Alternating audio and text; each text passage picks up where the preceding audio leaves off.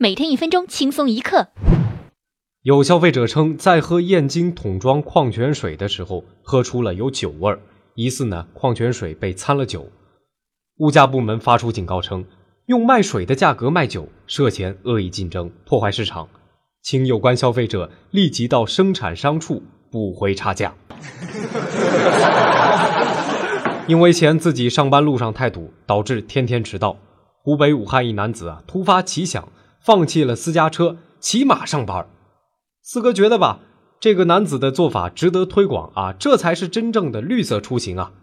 虽然说马会在街上拉屎啊、撒尿什么的，但是马粪的味道再怎么说也比 P 二点五好闻呐。如果您想看到今天第一则特别有趣的新闻，请关注我们的公众微信账号“听说了没”，并且回复“矿泉水”。